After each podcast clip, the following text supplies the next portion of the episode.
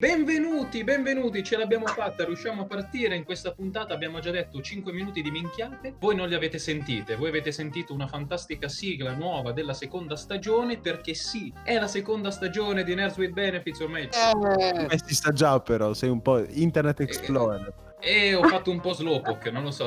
Siamo qui su Radio Statale per Radio Statale con Radio Statale, così si dice in chiesa ogni tanto, e oggi abbiamo una fantastica puntata sulla Disney. Siccome a noi non piace starcene con le mani in mano e decantare le qualità delle cose, perché noi preferiamo il flame, quello bello, Oh sì. oggi ci diamo a rostare la, la casa produttrice del topo con le grandi orecchie per... Cosa dire? Ma che- Rostare, nel senso di to roast, Ah. no? Voce del verbo prendere verbalmente a calci nel culo. Esattamente. Scusate, eh, che, che No, sono no, ragazzi prego, parlano prego. un linguaggio strano. So ragazzi, so ragazzi. Oggi ci diamo a blastare malamente tutti quei classici Disney sequel eh, direct to video che fanno proprio per usare un francesismo un po' Pena. qualche manzoniano. Pena. Solito ci Mi dissocio dai francesismi. Quindi stagio dei francesi.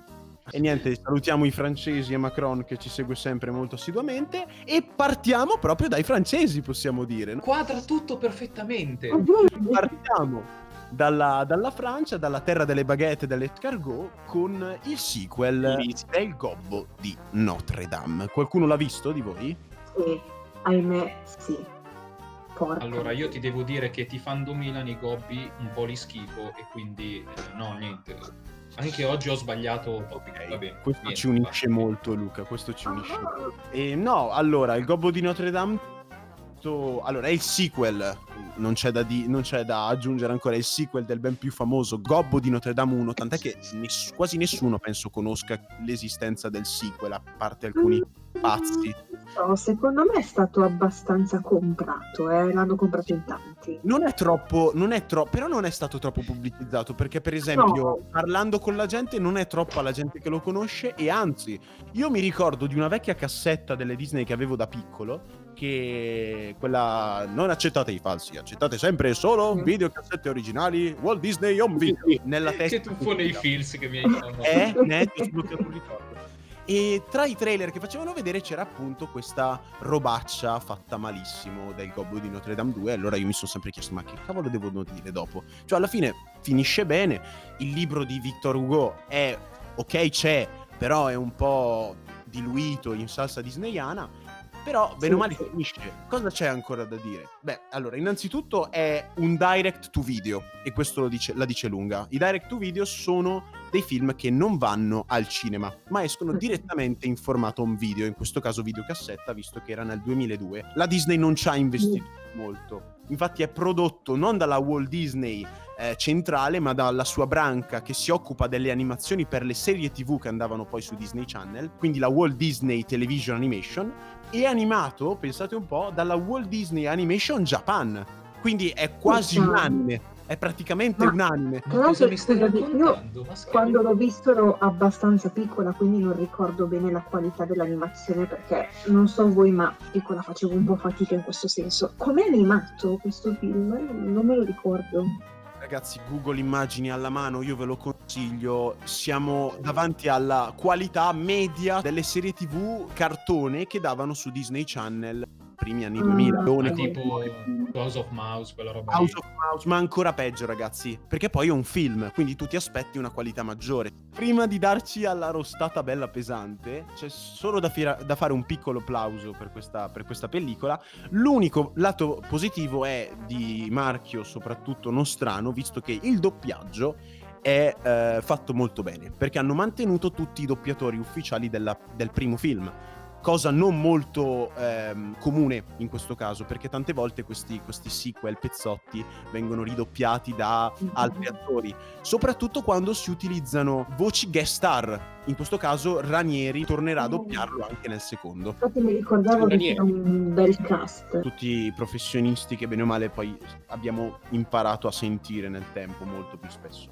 La trama. La trama è ambientata cinque anni dopo la morte di Frollo, che dai vizi il mondo voleva ripulire, scusatemi, e dalla fine del regno di terrore che aveva instaurato su una Parigi medievale, no? E Quasimodo adesso è ben integrato nella comunità, ma eh, purtroppo è ancora un po' fuori dalla questione amore. Esmeralda e Febo hanno un figlio che lega molto con, tra virgolette, lo zio Quasimodo. Praticamente arriva in città questo circo guidato da questo mago che adesso non ricordo come si chiama, eh, grazie a Wikipedia, Sarush, penso si dica così, però non sono sicuro, che è un truffatore. Saruman. Eh, diciamo Saruman, il mago Saruman. Lasciate Sauron a me.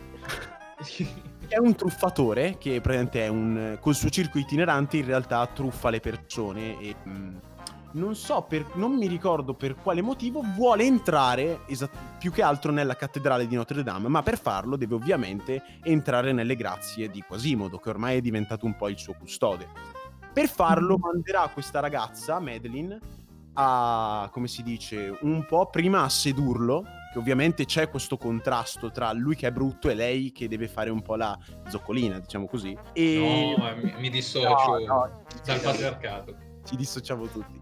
E una roba tira l'altra, non sto qua a scendere troppo nelle- nelle- nei dettagli perché davvero la trama è molto molto lineare. Alla fine, come è molto prevedibile che sia, lei si innamorerà di lui e sventerà i piani del suo capo che si scoprirà poi tenerla tipo in schiavitù con una roba di un gioco di intrighi, debiti e ricatti. Un classico. Perché è un brutto film?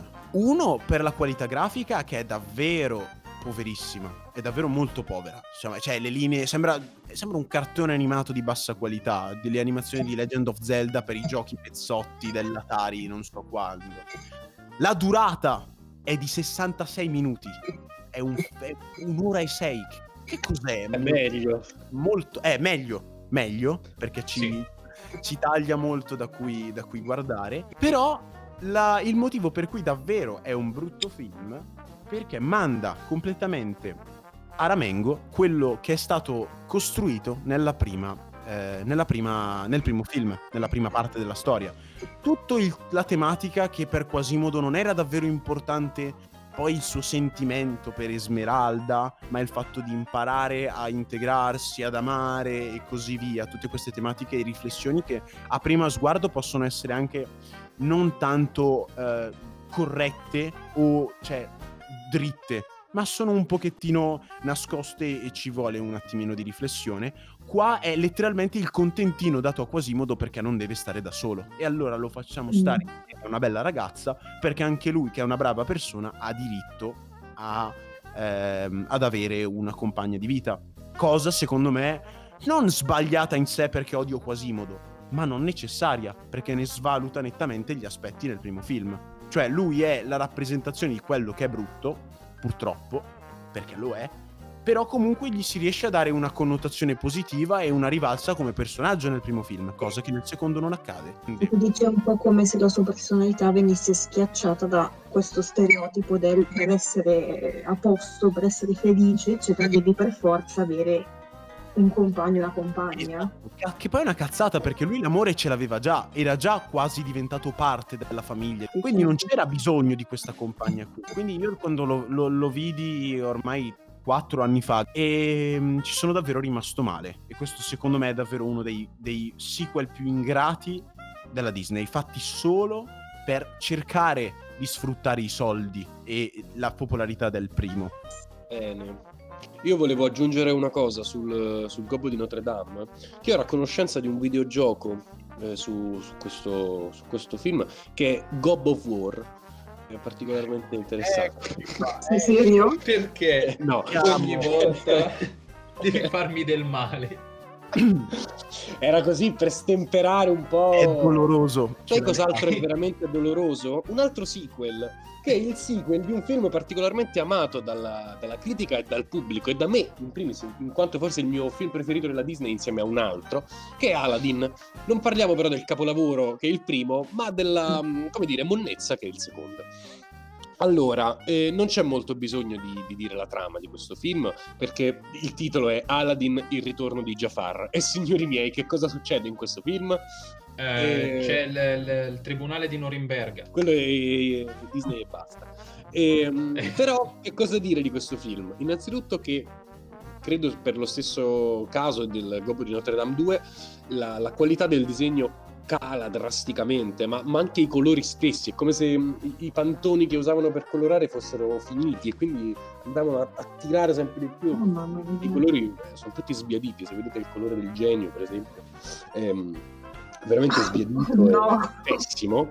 Però, però, visto che è ormai dato per certo della monnezza di cui stiamo parlando, che cosa posso dire però? Che una cosa che lo caratterizza e che, lo, che comunque ne alza la qualità, che è innanzitutto il doppiaggio, italiano soprattutto, perché nel doppiaggio eh, originale americano sparisce dalla figura del genio Robin Williams, ma il, dire, l'impersonatore di questo, di questo, ruolo è Dan Castellaneta, che non è uno qualunque, è il doppiatore di Homer Simpson, ma in realtà anche di miliardi di altri personaggi dei Simpson stessi. Mentre nella versione italiana è interessante ricordare che in questo film Gigi Proietti purtroppo compianto, eh, continua a doppiare il genio. Tanto che infatti io consiglio a voi e agli ascoltatori, se non l'hanno visto, su YouTube c'è un bellissimo video in cui lui mostra, racconta il doppiaggio dei film Disney, dura pochi ah, minuti, ah, sì. e viene dal VHS credo di questo film,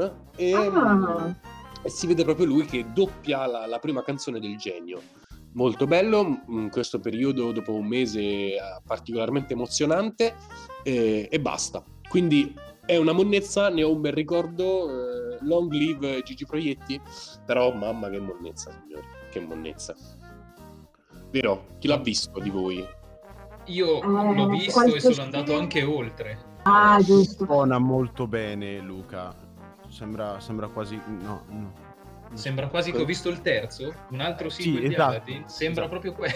Ma è il terzo? Il Re dei Ladri o è il terzo Il Ritorno di Jafar? Sai che non mi ricordo no, mai. No, no, il Ritorno di Jafar è il secondo, poi c'è Aladdin il Re dei Ladri. Che ah, è okay, okay. l'apoteosi della monnezza che potevano concepire. Però dai, secondo me eh, è, è, più accettabile del ritorno di, di Jafar. I colori li hanno lavati con perlana, mettiamolo così. I vestiti, almeno quelli, li hanno lavati con perlana coccolino in realtà ci sono i colori della pelle di alcuni personaggi che sono totalmente boh, io non so che malattia abbiano cioè non le... fare battute razziste. Eh esatto. No esatto. no no no ragazzi ragazzi sul serio Saluk il cattivo è, è grigio cioè il morbo grigio di Game of Thrones non lo so non ha, non ha... cioè veramente. Sta tutto deperito mangia un po' cocco de nonna mangia nonna comunque. Mangia nonna No, è un film, il terzo, che si collega al secondo come monnezza, veramente. Eh, tra l'altro, visto che ne parlavamo prima, Aladdin e Re dei Ladri è il primo film che la Disney ha concepito solo per VHS, nel ah, 1996. Il primo. Eh, la, la, storia, cioè i, Aladdin e finalmente arrivano i 40 ladroni, a dire la verità, dopo un po' di tempo che c'era, non c'erano, cosa deve succedere, non si capisce. E lui so. entra nei 40 ladroni perché è raccomandato dal padre che ne è a capo eh, lui Aladdin ovviamente. E niente, quello che succede è che a qualcuno i raccomandati danno fastidio. È una storia molto italiana, mi verrebbe da dire. E quindi quel qualcuno se la prende, cercano di fare a suon di botte e canzoni un po' di bordello, tutto finisce bene. E vabbè, alla fin fine va sempre a taralluce e vino. Ci sono quattro cose da dire però interessanti del film. È tornato Williams a doppiare il genio. Ah, e qua sì qua sì, e infatti non avete idea, cioè la parte più divertente del film è fermarsi sulle scene del genio e cercare di capire tutti i personaggi che fa.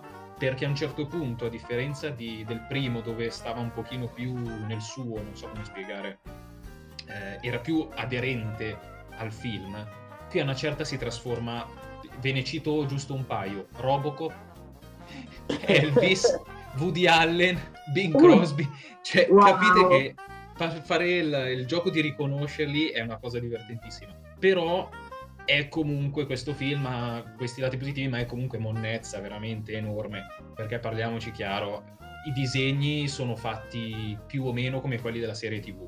E la trama è abbastanza banalotta. Tra l'altro, una trama banalotta, ma. Ehm, come posso dire, antipatriarcato, perché le uniche persone sane di mente in questo film e che non fanno minchiate sono le donne. Sono le donne. Eccoci. A un certo punto ci sono Aladdin e suo padre che devono prendere la mano di Mida, questo oggetto fantastico, questo artefatto d'oro che fa delle cose, e continuano imperterriti a fare minchiate dall'inizio alla fine solo perché nessuno eh, di loro due ha dato retta a Jasmine che ha detto raga ma se, se non fate sta cagata o all'oracolo un altro personaggio che compare che è una donna che dice ma se non fate sta cagata e loro la fanno e Loro gli dicono, vabbè, però il film poi non lo famo. Eh, eh, sì. eh, ma sai che il film rischiava di non farsi e hanno dovuto fare un bordello? Perché, attenzione, c'è qua, sembra l'universo espanso di Star Wars. Succede che tra il secondo e il terzo c'è tutta una serie di Aladdin. E che succede? Che a un certo punto c'è un fratello. E Ah. questo fratello doveva essere il cattivo del film. mm. Il doppiatore ha detto: Sapete che cosa? Non mi interessa. E quindi a sceneggiatura ultimata lui ha detto: Ma io non ve lo faccio. E quindi hanno dovuto cambiare tutto. Era il suo fare gemello film. cattivo con i colori invertiti dei vestiti, Nidala. No, sì, ma mi dissocio da questi sistemi anni 80 di Io presentazione dei Re. cattivi. E sono l'essenza del male. Scusate, prego, prego, avanti. No, niente, ragazzi. io- Mamma mia. E quindi un film sulla... sul nepotismo, sulla raccomandazione, ma anche sulla fine del patriarcato. Bellissimo. Allora perché è brutto sto film? Perché l'hanno disegnato tre babbuini con le matite infilate, non ti dico dove. Gli stessi babbuini che hanno scritto la trama. Gli sceneggiatori di Boris. Sì, sì, esatto. F4 Basito. F3 Woody Allen. F3 Esatto. Robocop. Bene, bene. E ascoltatori, se mh, siete rimasti ancora convinti che i sequel della Disney non siano così brutti, beh, Chiara, cerca di Arriva il convincerli tu. Arriva il colpo di grazia, porca miseria. Perché sì, un altro dei classici bellissimi che sono stati rovinati dal sequel è Pocahontas. Hanno fatto un Pocahontas 2, mannaggia la miseria. Voi l'avete visto più o meno? No. Io no. Io ho visto già il primo due volte nella mia vita, con una certa fatica perché non mi ha no. entusiasmato così tanto, quindi no, non l'ho visto. Qua mi, mi spiace, no, non, ammetto, non ammetto critiche, il primo è un capolavoro. No, no, ma è proprio non, non è brutto, cioè non posso dire è brutto, è solo che non, non ha toccato le mie corde. Ah, ok. Non è un film da te, insomma. Ma io invece lo amavo da piccola, l'ho sempre adorato. E praticamente cosa è successo? Un, un Natale, che di solito a Natale fanno insomma film della Disney a ripetizione, hanno dato questo Pocahontas 2 io, dato che amavo alla follia il primo, lo sono guardato in tv la prima volta, ero proprio piccola. Raga, no, mi hanno rovinato tutto Pocahontas. Che cosa succede in questo film? Praticamente, quanto pare all'inizio del film, il cattivo del primo, che è Radcliffe, mi pare si chiami, sembra che uccida John Smith e si, si diffonde la notizia della morte di John Smith, e quindi anche Pocahontas è triste, sono tutti tristi, eccetera, eccetera. Arriva però un altro inglese nella colonia eh, americana che si è stabilita lì eh, in Virginia, no? West E vabbè. E questo, questo inglese insomma convince, convince Pocahontas a venire in Inghilterra con lui. Ti dico zia, eri tutta triste, in lutto per il tuo Joe Smith, te ne vai col primo inglese che capita. Dopo. Tra l'altro un altro John perché si chiama John Rolfe. E niente, va in Inghilterra in sostanza poi è tutto un... eh, lei che cerca di integrarsi, cerca di convincere che eh, gli indiani sono, sono bravi e invece eh, insomma tutta una lotta anche perché poi Radcliffe sta cercando di convincere il re d'Inghilterra a tornare in, America andare a cercare di nuovo quest'oro che lui è convinto ci sia anche se in realtà non c'è cercando anche di far leva proprio su Pocahontas nel senso che magari le tende anche delle trappole cerca di far sì che faccia una brutta figura così da convincerli di dire ah vedi questi selvaggi noi siamo autorizzati a farli fuori per loro, eccetera, eccetera. Però, diciamo, come film in sé è abbastanza vicino alla realtà dei fatti, di- della storia della vera Pocahontas, perché nel primo, insomma, lei saluta Joe Smith ferito che se ne torna in Inghilterra e invece nella storia vera lei cioè è andata in Inghilterra e ha fatto anche una brutta fine, poverina, si è davvero sposata con questo John Rolfe. Però dovevate per forza farcela vedere sta cosa, dovevate per forza farcela vedere che lei alla fine non gliene frega più niente di John Smith e si sposa con questo qui, perché tra parentesi, cercando di fermare Radcliffe e tutto quanto, alla fine i due John si alleano perché John Smith risalta fuori musicalmente, cioè non riescono a fermare il cattivone. Quel Quindi punto lì- mi vuoi dire che Pocahontas passa da sentire l'albero, parlare con l'albero, il procione, i colori del vento a preparare i panini al marito? più o meno. Sì, molto... Ma io volevo chiedere, ma questo nuovo marito della Lince ne sa qualcosa? Infatti, secondo me lui non sa niente della lince perché tutta la storiella lì nel bosco, salta di qui e nuota di là. Lui non l'ha fatta.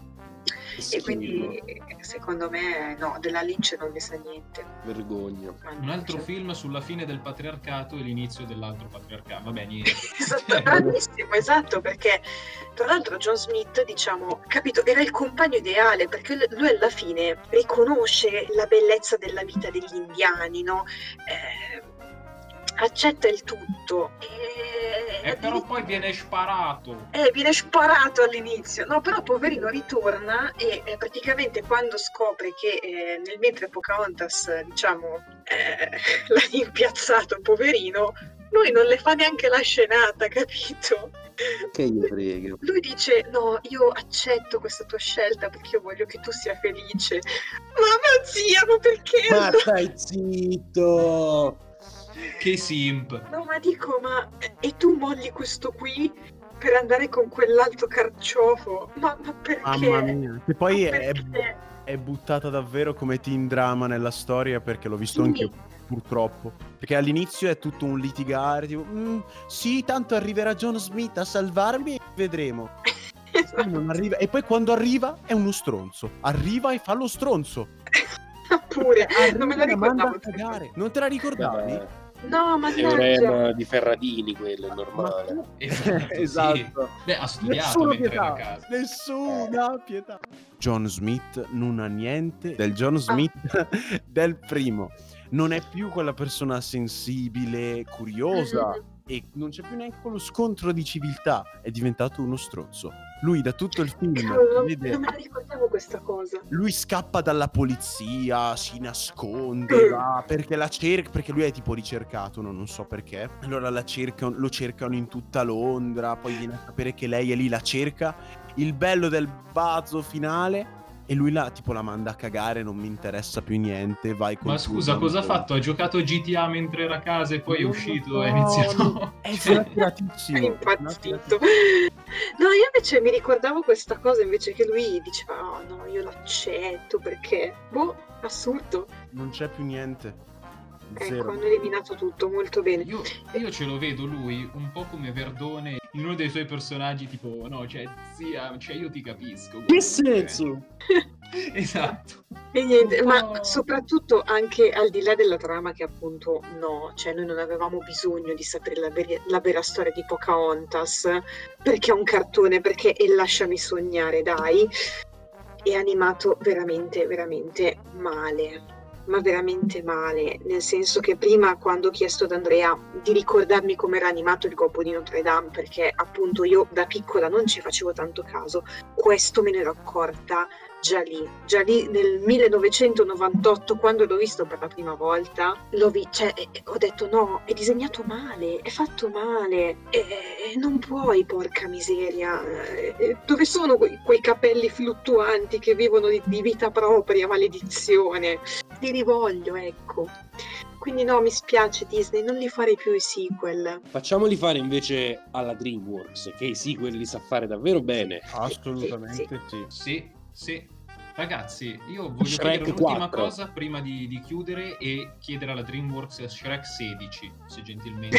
Giusto. Io li guarderò tu. Eh, una cosa, ma eh, possiamo dire che il procione, cioè io- nel senso, eh, a me è sempre stato simpatico e io non so più che fine ha fatto. E No, c'era, c'era, c'era. Eh, c'è nel secondo, c'è. c'è nel secondo. Sì, C'è. sì, la segue dappertutto, sì, sì. Mamma mia quanto rompe le scatole quel coso Sì. lì. Siamo purtroppo arrivati alla fine oggi. È stato bello sentirci flemmare. Sì, Sì, perché son- e quando, quando uno Wow. insulta, il tempo vola via, ci si diverte. È stato divertente flemmare in allegria. Stupendo. Nuova sigla. Il solo inconveniente che il tempo vola via. Vabbè, quindi salutiamo, vero? Eh sì. E ricordiamo Eh, i nostri eh. social, come al solito. Quali sono, quali sono, Andrea? Nerdbenefits.radiostatale ce l'ho fatta questa volta su Grande. Uh, al primo Instagram. colpo, fra, ma quasi sei voluto. Eh, oh, ormai mettiamo le mani avanti. Sei Ovviamente diventato Spotify- Mecha Andrea. Mecha Andrea, oddio no, la puntata sui mecha, recuperatevela, c'è davvero tanta bestemmia in quella puntata. Eh, ultima- era l'ultima puntata della prima stagione. E niente, allora vi salutiamo ragazzi. Ciao belli. Bella, Ari ciao. Ari.